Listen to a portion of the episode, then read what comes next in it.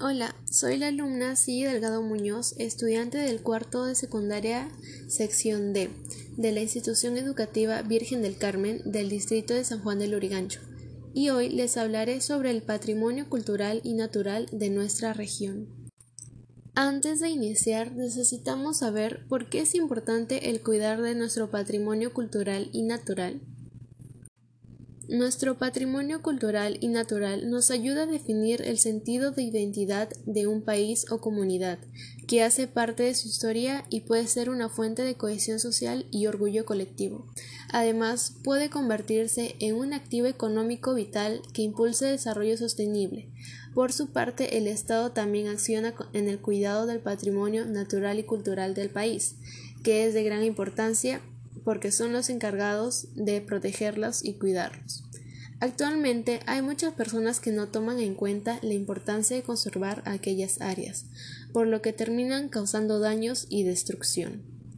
Un ejemplo de esa problemática es la huaca Tamboinga. Esta huaca está ubicada en el distrito de Puente Piedra, Lima. Fue un centro administrativo inca que en el 2007 fue declarado Patrimonio Cultural de la Nación.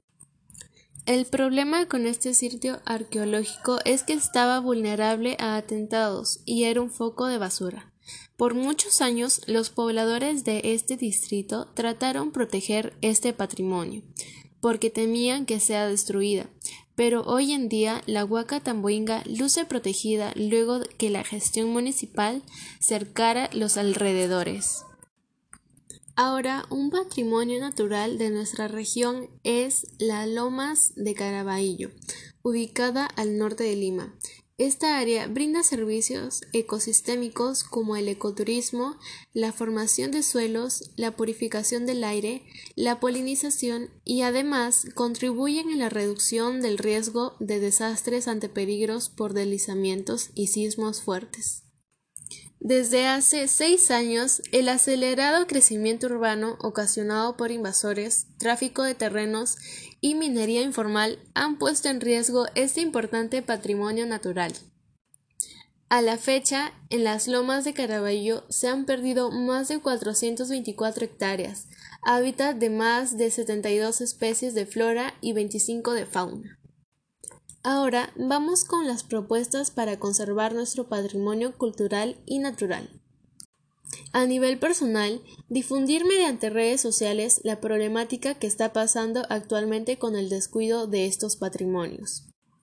Realizar afiches sobre las actividades que están dañando nuestro patrimonio cultural y natural, como la minería ilegal, desechos de residuos sólidos en estas áreas, las invasiones de terrenos para viviendas, etc., y compartirlo con mis vecinos.